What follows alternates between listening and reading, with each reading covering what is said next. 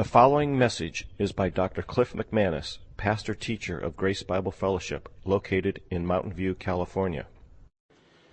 For the rest of us, we'll go ahead and look to God's Word. You can open up to Luke chapter 10, if you will. We're going to look at verse 27 to start with. And actually, we're going to look at a lot of other verses as well.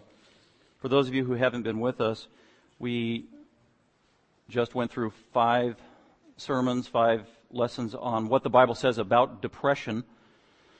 Very systematic and comprehensive, really, from a biblical point of view, leading to a conclusion and a culmination. And so today's sermon in your bulletin, it says what the Bible says about joy, but technically it could actually be what the Bible says about depression, part 6. And so now we bring a resolution to this problem, this malady, this issue of human life called depression.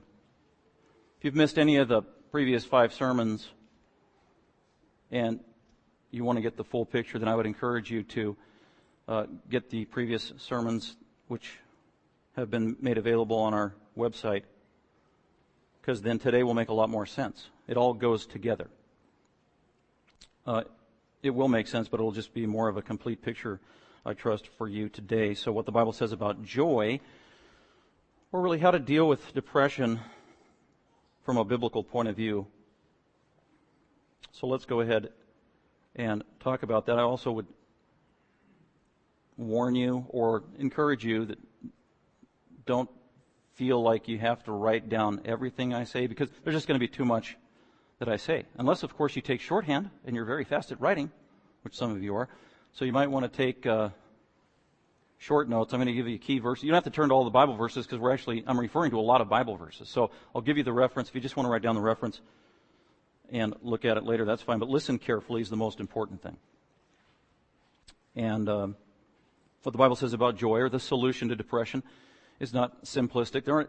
It's not on the overhead today, and it's not in the bulletin because there's too much information. There's too many points. Why? Because depression is so complex, and humans are complex. This problem is complex. There's no simplistic solution. The solution is complex.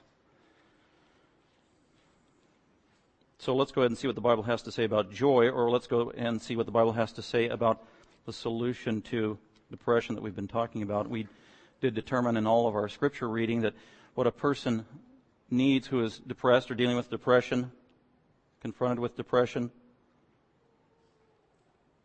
We'll start with what they need, that person. Whether it's you, and you're just in the valley for a long period of time, or a valley at all, and you need help as a Christian. What a person who is depressed, what they need, primarily I think, are three things. Someone who's depressed needs joy. Actually, that's kind of the opposite of depression. We talked about that. One of the definitions of depression is someone who lacks true joy. So to get out of depression, their joy needs to be restored. So someone who's depressed, what do they need? They need joy, they need peace, and they need hope. Those are the three things. Actually, the first thing they need is hope, which hopefully will bring them peace and joy. So Scripture is very clear. Some people say, well, the Bible doesn't talk about depression. Well, I will tell you this. The Bible talks a lot about hope, peace, and joy. And we've seen a lot of that. So a lot of these scripture references today are explicit in talking about how to attain or have or preserve or regain hope, peace, joy. You do that, you're dealing proactively in a biblical, healthy way with depression or distress in your life.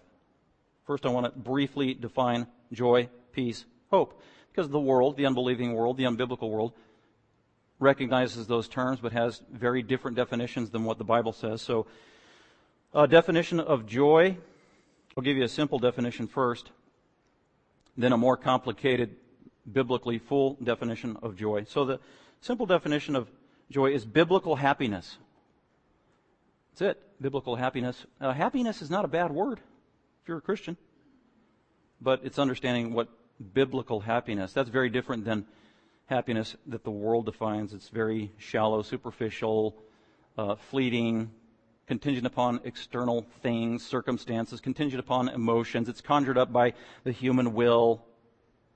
All those things are the exact opposite of biblical happiness. So here's the longer definition of biblical joy. Joy, according to the Bible, is a divine happiness, it came from God, a divine happiness in the heart and spirit. So it's internal. A divine happiness in the heart and spirit, not based on circumstances, not based on emotions, and it's not based on anything external. But it is based on the unchanging divine promises and eternal spiritual realities. Simply stated, true joy is a gift from God. Joy is a gift of God given only to Christians. So if you don't know Jesus Christ personally, if you're not a Christian, you can't know what true joy is, really, from a biblical point of view. So joy is a gift of God given only to Christians and is appropriated by the Christian as they walk in obedience to the Holy Spirit in their life. I know it's a mouthful, but it is informed by many verses in the Bible that talk about what joy is from God's point of view. So that's joy. Biblical definition of peace is a supernatural. Peace is a supernatural. There it is again. It comes from God, not from us. Peace is a supernatural inner calm and contentment resulting from a true relationship with Christ. Because before you were a Christian, you had no peace with God. You were an enemy of God. God's wrath was abiding on you, on me. Then when we came to know Jesus Christ personally, we had peace and friendship with God. That's where a true definition of peace starts. And then hope. Biblical definition of hope. It is a supernatural confidence from God. Again, it's supernatural, the origin of it. What is hope? A supernatural confidence. Again, it's something we can't conjure up on our own. It's supernatural. Supernatural confidence from God based on His promises. Hope always has to refers to something that is always future. Hope is always in reference to something future, something you believe about the future based on what God has said about it. That's why 1 Corinthians 13 says, faith, hope, love. Faith, hope, love. And the greatest of these is love. Well, why is love greater than hope? Because there is no hope when you get to heaven. Did you know that? And there's no faith when you get to heaven. They're gone. Poof. Because faith and hope are realized when you get to heaven. The only thing that remains is love in heaven. That's why Paul said that. So hope is future-oriented. And it's based on God's promises. And this confidence, the supernatural confidence, results from faith in God's Word. So what does a person who's depressed need? They need hope. And how do they get hope? They get hope from faith. And where do they get faith? They get faith from God's Word and no other source. That's very important because Romans 10:17 is clear. Faith comes by hearing the Word of Christ. That's it. Faith comes one way. Spiritual faith. Faith produces hope. Hope undermines, deals with, overcomes depression. Faith only comes from the Word of God and the truth of Scripture. It doesn't come from going up on top of a mountaintop and yippee or reading the Chronicles of Narnia or anything that makes you happy. Faith doesn't come from anywhere else other than God's Word. And that's going to kind of be a theme as we look at the solutions to depression. So that's the first point I wanted to make is what is somebody who is depressed? What do they need? They need hope. They need peace. They need joy. Another component to peace is the opposite of anxiety, to be settled in your heart. Because a lot of people who have depression, they've been overcome with anxiety and worries of the world and fretting, and they're just heavy-hearted by all the anxieties of life, and as a result, they can spin out of control and end up in depression. So you've got to deal with anxiety and worry and fretting if you're going to deal with depression, and at the heart of dealing with worry and anxiety and fretting is having peace. So what does a depressed person need? They need hope. They need peace. They need joy. And so now I propose a biblical solution. And I will say that the biblical solution, I'm going to kind of anchor that on the basis of Luke 10:27, where an inquirer comes to Jesus and says, what must I do to inherit eternal life? And Jesus' answer is this in verse 27. Jesus answered and said, you shall love the Lord your God with all your heart and with all your soul and with all your strength and with all your mind. And I just want to zero in on five key words there that Jesus used. Love, heart, soul, strength, mind. This is really a definition of what a human being is. All the components that make up and constitute a human being are defined by Jesus here. And there are implications from every single one of those. So how did Jesus view humanity? Here's the important point. Jesus did not view a human being one-dimensionally or superficially or myopically as the end result of a long process of biological evolution. And so now all you are is just a mass or an overgrown amoeba with a bunch of chemicals flowing through you. And you're simply perceived from a physical, medical point of view. Because that is really how the secular world views humans and their problems. And as a result, that's how they diagnose human ailments many times. And as a result, that's how they give prescriptions or cures to humans. Because they view human beings as one-dimensional, primarily as a byproduct of evolution, pretty much negating, bypassing all these things that Jesus said were true about complicated human beings. And they perceive humans as strictly a physical entity, a medical entity, a physiological, biological entity with just made up of a bunch of chemicals and hormones and electrical currents. And that's really true. And as a result, it is not uncommon if you have depression or are battling with that and you go see a doctor who has that kind of evolutionary humanistic worldview, it is not uncommon for that unbelieving doctor to say, oh, you have depression? Here's a pill. Why are they doing that? Because they view humanity as simply a byproduct of evolution and one-dimensional. You're just strictly a physical component and being, not much different than dirt or a tree. So you're only physical, and therefore the solution must be physical. So here's a physical pill to deal with your physical hormones, which will solve your depression. And that is very superficial. That's one-dimensional. That is deficient.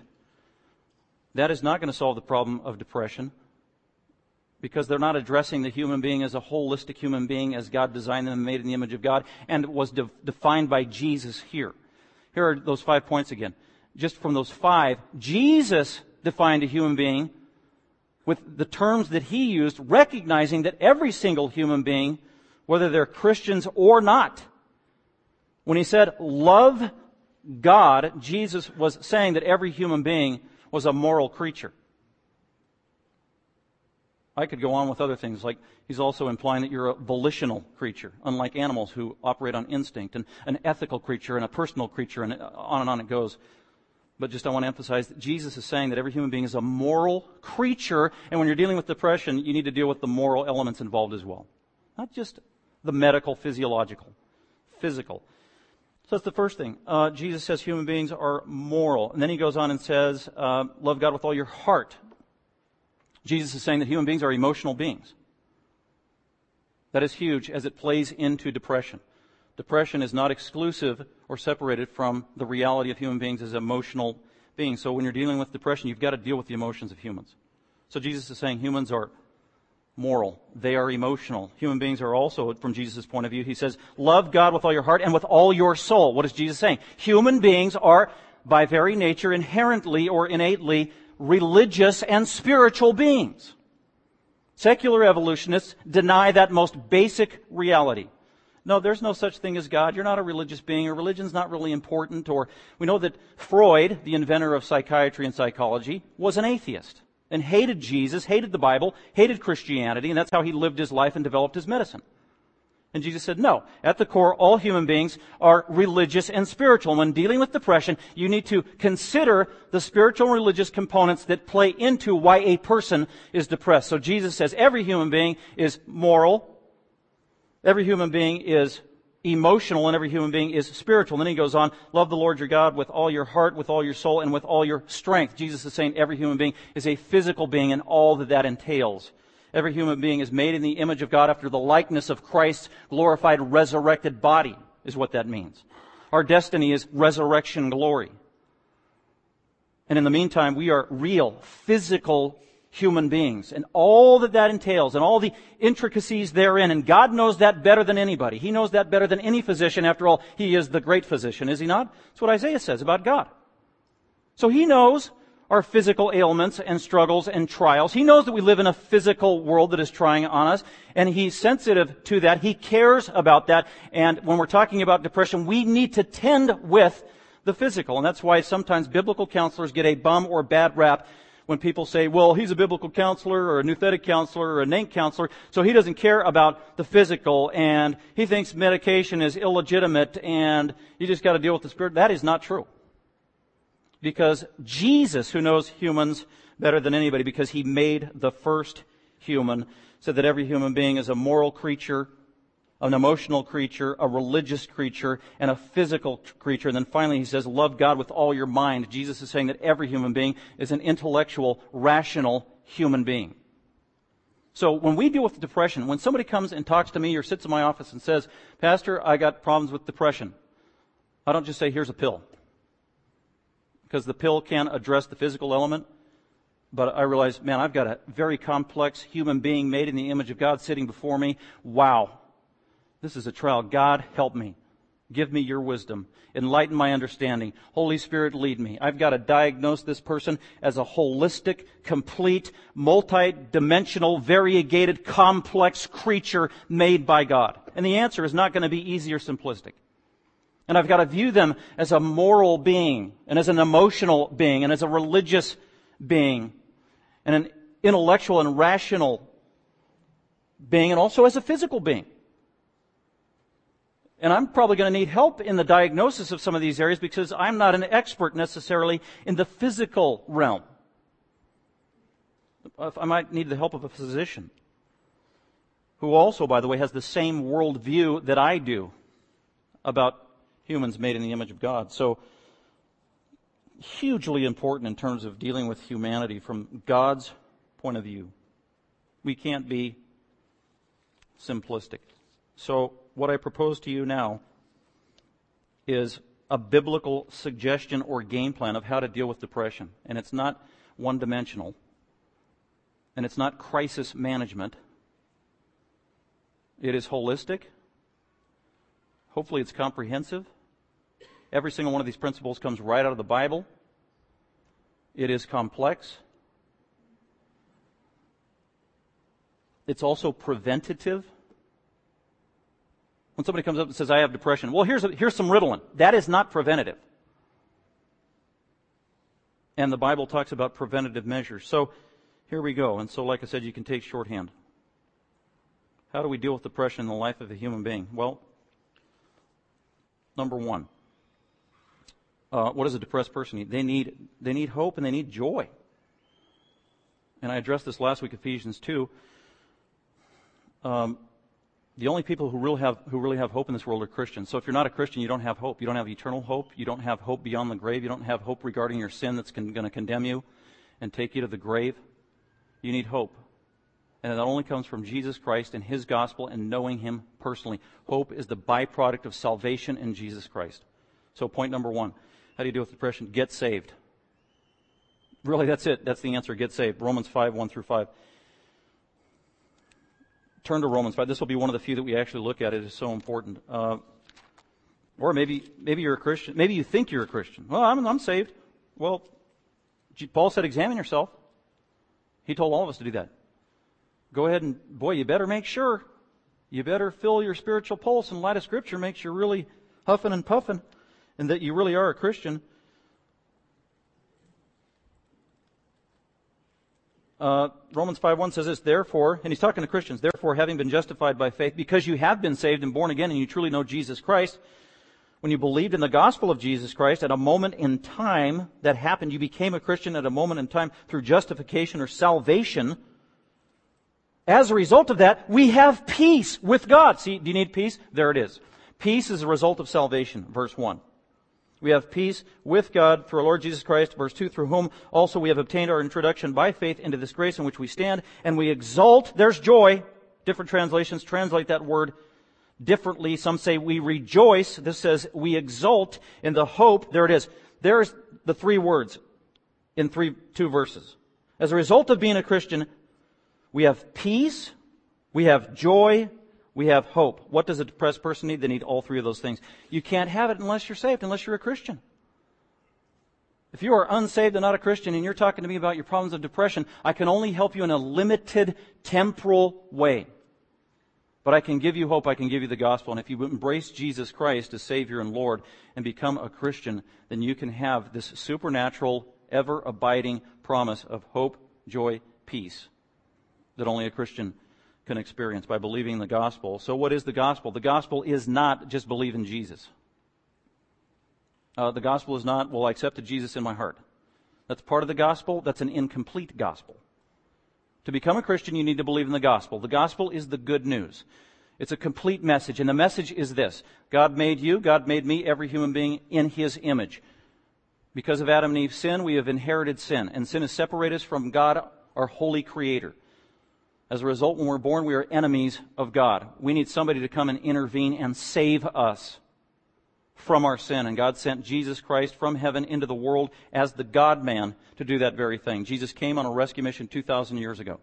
He was God in a body, lived a perfect life for 33 years, willingly went to a cross as He determined in eternity past to die and get punished on that cross, to be executed as a criminal for not sins that He committed, but for sins that we committed and deserve death for, and Jesus welcomed that, and He died on the cross and got punished by God the Father, and Jesus absorbed the wrath of Almighty God as a substitute for any sinner who would believe in Jesus Christ as their substitute.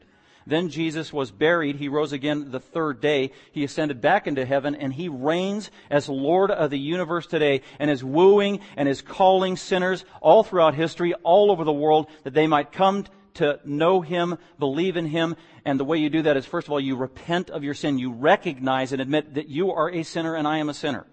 God, I am a sinner. I am lost. I am dead in my sins. I have no hope. I have no future. That is reason to be depressed. And God, I need you to save me. I can't save myself. Lord Jesus, please save me. And as the man, the publican, the sinner in Luke beat his chest and just simply said, God, be merciful to me, the sinner. So the gospel starts with repentance and recognition of our sin, that we are evil and wicked to the core. And we need a Savior, and only Jesus Christ can save us from our sin. If you believe that and you pray that and you admit you're a sinner and you ask Jesus to save you from your wicked, evil sin that condemns you to hell forever, and you understand that He is the God-man, that He is sinless, that He is the Savior, that He is eternal, that He's the only one that can save you, that He is the judge of the universe and all eternity and every living soul, and that you must bow the knee to Him and ask Him to save you, He will.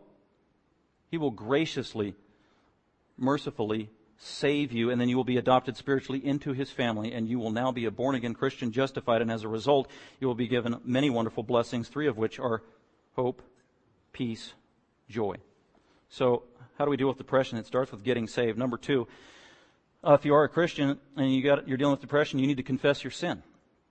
Psalm 51. You can just put Psalm 51. That was David. He committed adultery. He was hiding his sin. He was running from God. And he had a horrible 9 months. And he was in a state of depression month after month after month after month. And he was losing weight. And he wasn't sleeping. And he wasn't eating. And he was getting physically sick. And then finally he was exposed. And he admitted, I need to confess my sin. And so he did. He confessed his sin in Psalm 32, Psalm 51, and one of the things he said in Psalm 51 when he was confessing his sin is he said, cast me not from thy presence, O Lord, and don't take your Holy Spirit away from me. Restore unto me the joy of my salvation. So his joy was robbed as long as he had unconfessed sin in his life, and that's true of any Christian. If we have unconfessed sin that we are harboring and hiding in our life, that's going to rob you of your joy, and you are susceptible to depression. So you want to deal with depression, examine yourself and ask the Holy Spirit to examine you to see if there is sin that needs to be dealt with in your life. It'll smother your joy. Number three, after get saved, confess your sin, is drink in the Word. Drink in the Word. Read the Bible. Take in the Bible. Listen to Bible teaching. Listen to the Bible. Read the Bible. Study the Bible. Meditate on the Word of God. Listen to good Bible teachers. Listen to it in your car, everywhere you go. Scripture's clear about this. We read Romans 15 for a couple of weeks already. I'll just read it again to remind you.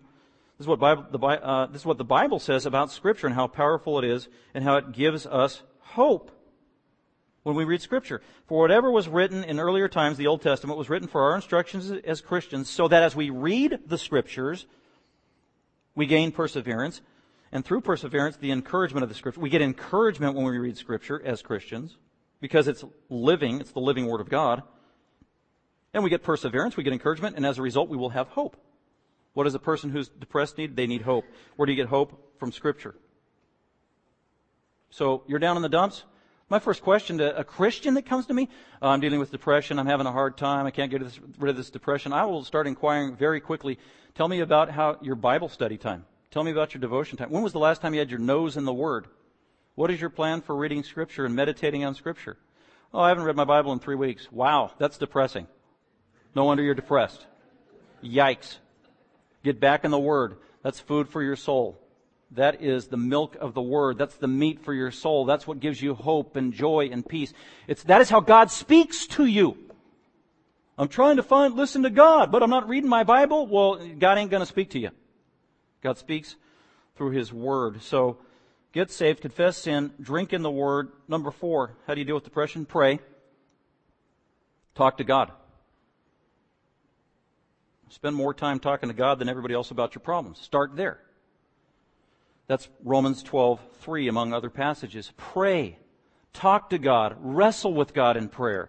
Tell Him all of your concerns, all of your struggles, all of your problems, all of your frustration. He knows it anyway. Tell Him anyway. Cast all your anxieties upon the Father in prayer, and the promise in Romans 12 is one of the byproducts that results from prayer, intense biblical prayer with God, is hope. God will answer your prayer. He'll move in your soul. He will give you hope. So you can't have or overcome depression and distress in your life without ongoing communication to God in prayer.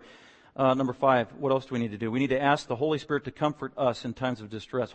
Jesus said in John 14 that the Holy Spirit is the comforter. What is somebody who is in distress or who is depressed? What do they need? They need to be comforted and encouraged, don't they? And the Holy Spirit is the resident comforter who lives in the Christian. Can you imagine that? That is amazing. Before you go to a human to get comfort, first go to the Holy Spirit who lives in you. Jesus said, I will never leave you. I will never forsake you. And literally what He meant by that is the Spirit of God will live in you, Christian. And the resident comforter is always there at your breath. Pray to Him and ask Him to comfort you and ask Him to enlighten your eyes so that you might see how He's comforting you. And the number one way that the Holy Spirit will comfort you, this is very important, is guess what? He will speak through His Word. He will speak through Scripture. He will speak through the Bible. You can't get away from Scripture and all this. I want to hear from the Holy Spirit. Then you better get your nose in the Word, because that's what He uses. The Holy Spirit speaks through biblical truth. He is the comforter. Number 6, we need to walk in obedience. You want to deal with depression, you got to walk in obedience. Because what does a person who's in depression need? They need joy and they need peace.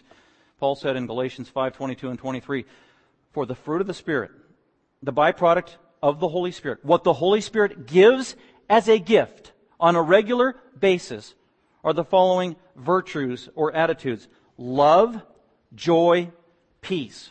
And that verse is given to Christians, people who know Christ, and it's talking about living a life of obedience. And if you are walking in obedience, doing the things that God requires of you, basic things, and you're just trying to obey with a sincere, humble heart, God will give you the fruits of the Holy Spirit, which include joy and peace. So if you're harboring sin or being disobedient, yeah, I understand why you're depressed, and rightfully so.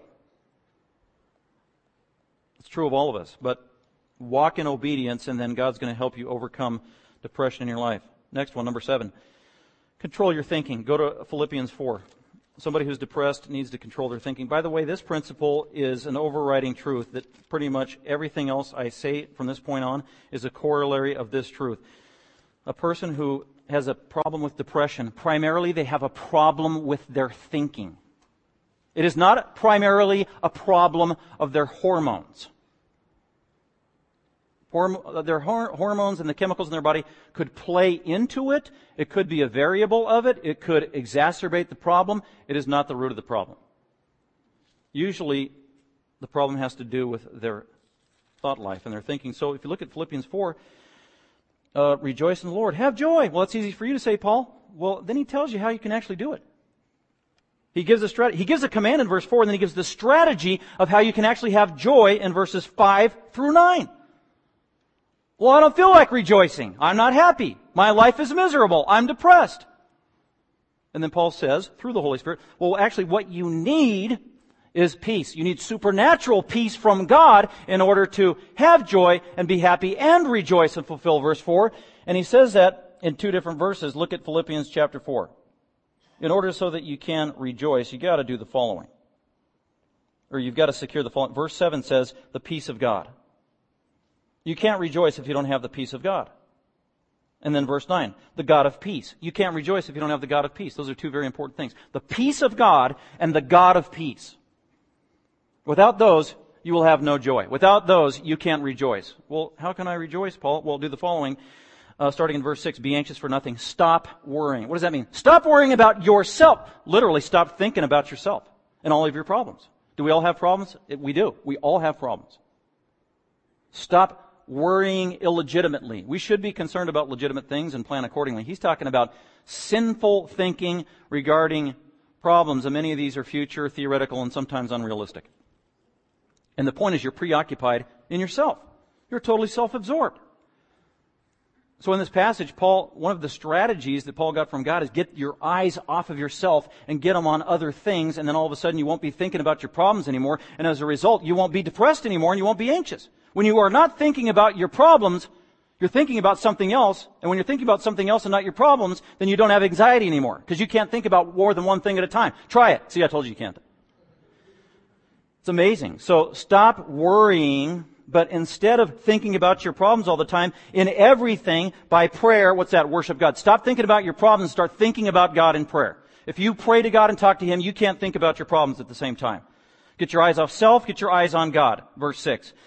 Be anxious for nothing but by prayer with supplication. What's that? That's thinking about others and praying for them. Instead of thinking about your own problems, start thinking about somebody else's problems and pray for them. Because there are people always that have bigger problems than we do, aren't they? So Paul's saying, quit thinking about yourself, but think about God and think about other people and their needs. And pray accordingly. And get this. When you do, well, can I think about myself, Paul? Because we all love ourselves. That's what Paul said in Ephesians 5. Yeah, you can think about yourself, but when you think about yourself, don't think about your problems. Take a vacation from your problems and think about what? He says this in the middle of verse 6. With thanksgiving. What is that? That is literally calculating every blessing you have in your life that you got from God that you need to be thankful for and that I need to be thankful for. Starting with my salvation, my forgiveness of sin, my eternity in heaven that's a promise from Him, knowing Jesus Christ personally, the gift of prayer, the treasure of the Word of God, great Christian friends, the forgiveness I have of all of my past where I deserve death and hell forever and condemnation in hell, and God has relieved me of that. I mean, you can just go on and on and on and on and on of thanksgiving to God of what He has done for you, Christian. And when you're thinking about all those, count your blessings one by one. I should write a song. Count your blessings one by one and give thanks to God. And when you are thinking about all those blessings, guess what? You can't think about your problems that are weighing you down. You cannot think about two things at the same time. Try it. See, I told you you can't. I have tried this for years. So God says, quit worrying, think about God and worship Him. Think about others and pray for them. When you think about yourself, think about how God has blessed you and be thankful, and that will diminish your anxieties, at least in that moment. If you do that, there is a result and a promise. What's the result and promise?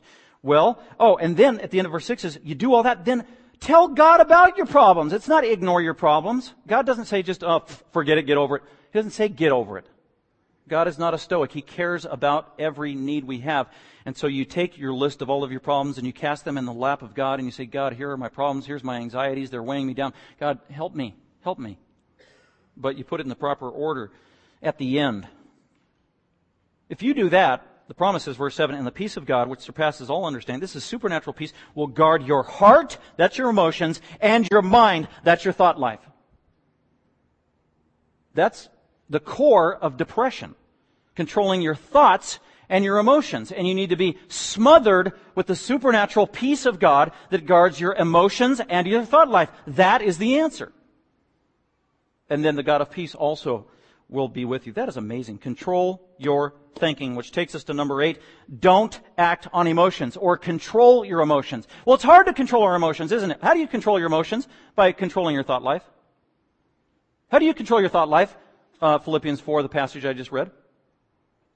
Do not act on your emotions. Do not live by your emotions. You're supposed to live on principle. Emotions follow suit and come later by God's design. It's not ignore your emotions. We're not called to be Stoics or Vulcans or robots and machines. Emotions are real. Emotions are a gift from God. They have their place. They're totally appropriate. The God-man Jesus had the full gamut of emotions. So don't act on emotion. Number 9, get your eyes off self. Philippians 2, Christian. Think about everybody else. Think of others' needs before your needs. It's the whole point of that passage. Get your eyes off yourself. Get your eyes off yourself. Get your eyes off yourself. Think about others. Think about others. Think about others. One of the keys of overcoming depression. People who are thinking about themselves all the time, the thought of me thinking about you, if I thought about you all the time and your problem, I would get depressed. If you thought about me and my problems all the time, you would get depressed. It's easy. There's a lot to get depressed about. So Paul says, get your eyes off of yourself and on others. And that's a beautiful act of love. And as a result, it plays into dealing with depression in a proper, healthy frame of mind. Number 10, get your eyes on God. Colossians chapter 3, verse 1. Get your eyes off of the earth, lift your eyes up and gaze at heaven. It's Colossians 3:1. Get your eyes fixed on Christ. He is the prize. He's where we're headed. Keep your eye on the target. Fix your eyes on God. Fix your eyes on heaven. Fix your eyes on Christ. Colossians 3:1. Number 11, don't be self-absorbed. 1 Corinthians 4:3. Don't be self-absorbed. Don't be thinking about self all the time. Don't be too highly introspective. 1 Corinthians 4:3, Paul said about himself, he said, people judge me. I really don't care. I mean, not ultimately. As a matter of fact, I don't even try to judge myself because I can't. I'm not God. So I'm not preoccupied with evaluating myself all the time because I am finite, I am sinful, I am biased, I'm overly conscious about certain things I shouldn't be. So we need to do the same. Don't be self-absorbed and self-focused and overly introspective and judging yourself all the time. It's easy to just muster up all kinds of guilt when you do that. There's plenty to be guilty about. Don't do that. Number 12, know yourself. Be honest about yourself. Evaluate yourself properly. This is really important. This is practical. Romans 12:3. Judge yourself with sober judgment. Don't think too highly of yourself. Don't think incorrectly, but think about yourself and evaluate yourself properly and soberly if you can. And there's a lot of ways to do that, but here's maybe a helpful way to do it. I don't know if you've ever taken those personality tests. I'm a golden retriever. I'm a turtle. I'm a lion. Whatever. I forgot what I was. I said 2 weeks ago to my wife, I'm a golden retriever. No, you're not. You're a bulldog or whatever it was. So, because we took the test together and she remembered and I forgot. I was like, oh yeah. Yeah, what do they do now? What am I supposed to be like? What did that fortune cookie say I was? Wait, I'm a Virgo. What did the signs mean again? Yeah. Or the disc analysis or the Myers-Briggs. There's so many personality blah, blah, blah, blah, blah. Here's an easy way to do it. In terms of your personality, I just put it down into 4 things. Are you an optimist? Are you a pessimist? Are you a realist or an idealist? It's pretty basic by nature. And people who struggle with depression routinely, they, in terms of their personality, they are many times a pessimistic person. And when I'm counseling people, I might let that person know, are you a pessimistic person? And sometimes they'll say, yes, I am. Or sometimes they'll say, no, I'm not. I said, well, I've been listening to you for an hour and you sound pretty pessimistic. You're depressing me, actually. But where it starts is a sober evaluation of self. And if you know that you are a pessimistic person, then you know that you are vulnerable and susceptible and you might need some help. What do? Well, hang out with optimistic people, Christians. Because there are peppy, optimistic Christians, and I've talked to Christians who said they haven't really struggled a whole lot with depression in their Christian life. And I believe them. They have that constitution as a gift from God. That's awesome.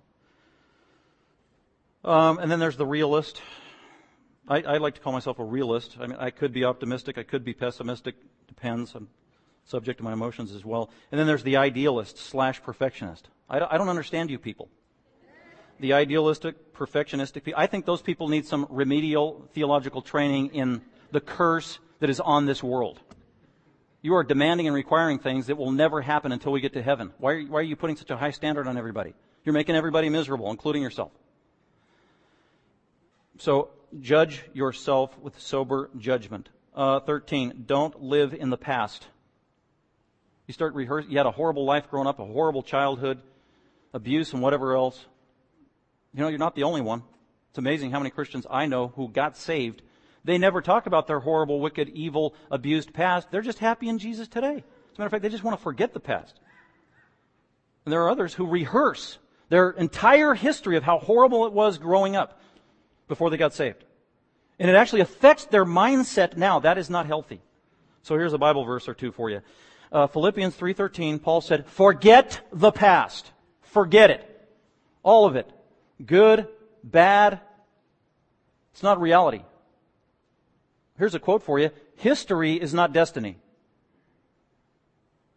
History is not destiny. History is not even reality. Not for the Christian, not in light of 2 Corinthians 5:17, because if you have had a horrible past for 42 years and you were abused to the hilt and then you came to know Jesus Christ, Scripture says, God says, that you have become a new creature, old things have passed away, and all things have become new. Forget the past, live in the here and now as a Christian, and look to the future with Christ in the hope and promises of God. That's a Christian worldview. Don't live in the past. Number 14, get a realistic view of the world. Some people struggle with depression because their standards are unrealistic. You live, that's Genesis 3, Romans 8, and many other places. Christian, you live in a cursed world, a fallen world, a warped, evil, messed up, dying, decaying, fleeting, temporal, unimproving world. Really, and it lies in the lap of the wicked one, Satan, according to 1 John 5. So if you're putting all your hopes and treasures and aspirations in this life, don't do that, Christian. You will be miserable. Our hope needs to be not in this life, but in the next. Number 15 is embrace trials in reality. Embrace the problems of life. Don't try to smother them out with medication or smother them out with alcohol or smother them out with other drugs or by dismissing it. Oh, no, I'm happy, blah, blah, blah. No, that's not realistic. Embrace the realities of life. James chapter 1. Count it all joy when you encounter various trials. 1 Corinthians 10:13. Any trial that's overtaken you, it's not uncommon to you. It's common to everybody. Work through the trial. Embrace the trial. Don't dismiss it or ignore it or pretend it's not real. Which takes us to number 16. Part of embracing the realities of depression, distress, and trials in life. Number 16. Cry. It's okay to cry, and sometimes you got to cry. And Ecclesiastes 3 says there is a time to cry and mourn. There are commands in the Old Testament where people were commanded by God to weep and wail and mourn and cry. That is healthy. Just because somebody's crying and mourning and weeping, happy Christians, overzealous Christians, we got to fix it. Oh, we got to stop them from crying. Oh, here's a happy pill. That isn't healthy. That's not a realistic view of the world. That isn't what God wants us to do. I remember, so there's a time to mourn. When my good friend Bill Rare died in that head-on car accident, and Pam Rare, that whole family, it rocked my world, it devastated me. And soon after that accident, a well-meaning Christian who kind of knew the family told me right after the accident, well, at least they're in heaven, yippee! And I'm like, wow, that was not helpful. So we need to embrace the trials, we need to cry. 17, enjoy life. That'll help with your depression. Enjoy life. Ecclesiastes 3, there's a time for everything. There's a time to dance. There's a time to mourn. There's a time to dance. There's a time to have fun. One of the whole themes of the book of Ecclesiastes is to enjoy life. God has given us all things to enjoy. And if they are wholesome and they are good, then enjoy life, have fun. Go to Chuck E. Cheese. I do. I love it. Play ultimate frisbee. Go to the beach. Man, have some fun. Don't be so spiritual and miserable all the time. Number 18. Oh, listen to good music. Listen to good, godly music. Colossians 3:16. You know, we read that verse in Colossians 3:16 where it says, sing psalms and hymns and spiritual praises, and then we hear, oh, God is the audience, God is the audience, God is the audience, which sounds like a great answer, and God is the audience. But also, if you read carefully, it says that other believers are the audience. Because it says, sing to each other songs, hymns, and spiritual songs with thanksgiving in our heart. So part of the ministry of music and the overflow of it is it encourages other believers as we sing together praises to our God. He is the audience, and other believers who hear that music, they are blessed. And so listen to music, listen to godly music. It'll cheer your soul. I think of King Saul in the Old Testament when it literally says he was depressed and oppressed by a demon of depression, and he was down in the dumps more than anybody, and he didn't take Ritalin. He had David come and play on his harp and sing godly hymns to him and godly songs, and it encouraged Saul and brought him out of depression. Man, when I drive my car, I crank the music up. Godly, good music. And it will minister to your soul. That music team this morning ministered to my soul. Some of these songs we were singing, I was just encouraged with joy. 19, get around happy people. Don't be around negative, pessimistic, miserable people only. Get around happy, upbeat, optimistic, godly people who encourage you. That's Ephesians 4:29, among many proverbs. Having a merry heart based on the blessings of the words of others. So that's encouraging one another and stimulating them to love and good deeds. So get around godly people who have great faith in God, who are looking to the future and are encouraging with their words. It'll do your soul wonders. Number 20, exercise. Yeah, I said exercise. 1 Timothy 4:8, physical discipline is of some value. You're depressed, go jog 2 miles. Get on your bike, go swimming, go on a hike. God made you a physical being. Jesus said, love God with your strength. Love God with your physical body. It helps. It alleviates stress and anxiety. It's very practical. God knows that. God cares. Exercise is good. It is of some value. It's a little value, but it's some, and it will help. Give you proper balance in life. Exercise. Proverbs also says, don't be a sluggard. 21, get a medical physical, literally.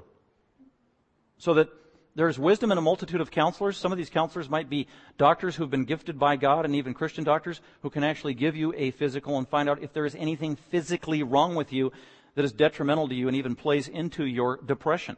That is legitimate, it's validated, it's tested, it's physiological. Get a physical. 1 John 3:2. 1 John 3:2 doesn't say get a physical, but John the Apostle is concerned about their physical health. God cares. 22, if you are currently on medication for depression, then get a second and third and fourth opinion, like you do with any other medical issue. That's just wise. And if you are on medication for depression and all the doctors involved are unbelievers, then they have a worldview that is not consistent with your biblical worldview. So try to find a Christian doctor who can also give you a physical and give you a second opinion from a different worldview. And I remember I shared this with a fellow Christian who was dealing with lifelong depression. They were on several medications, and I just simply said, maybe you should see a Christian doctor or a Christian psychologist and see what they say. They did. And they had a Christian medical doctor that was different, and it changed their life. And they have communicated this to me even recently many times. Thank you for giving me that simple suggestion. And then finally, be future-oriented. And again, this has to do with your thinking. So turn to Philippians 3, and this is where we're going to close as we have communion together. Philippians chapter 3. So if you were paying attention, that was 23 things. I told you it was a lot. And the point is, we're not being superficial or one-dimensional. It's a multi-dimensional approach, comprehensive, the full-court press in dealing with this complex issue of depression. And this last one, be future-oriented. Don't think on the past. Have an eternal perspective. And starting with Philippians 3, verse 20. Our citizenship, if you're a Christian, this is true of you. Our citizenship, our home is not the United States of America. It is not California. It is not the northern continent. It's not planet Earth, ultimately, right now. Our ultimate final citizenship is in heaven. That's where we are going. From which also we eagerly wait. Are you eagerly waiting for a Savior, the Lord Jesus Christ? He is coming, verse 21, who will transform, literally metamorphosize, the body of our humble state, our dying, lowly, weak, hurting, decaying bodies. And Jesus is going to change them, transform them. Metamorphosis, literally. He will transform the body of our humble state into conformity with the body of His glory by the exertion of the power that He has even to subject all things to Himself. That is coming. That is a reality. That is exciting. That gives me hope. How about you? Amen. The Lord Jesus is coming, and as a Christian, we pray, Maranatha, come, Lord Jesus. Thank you for listening. Dr. McManus is an author, seminary professor, and pastor-teacher of Grace Bible Fellowship. For more information about Dr. McManus, other messages, or resources, please visit gbfsv.org or call us at 650-630-0009.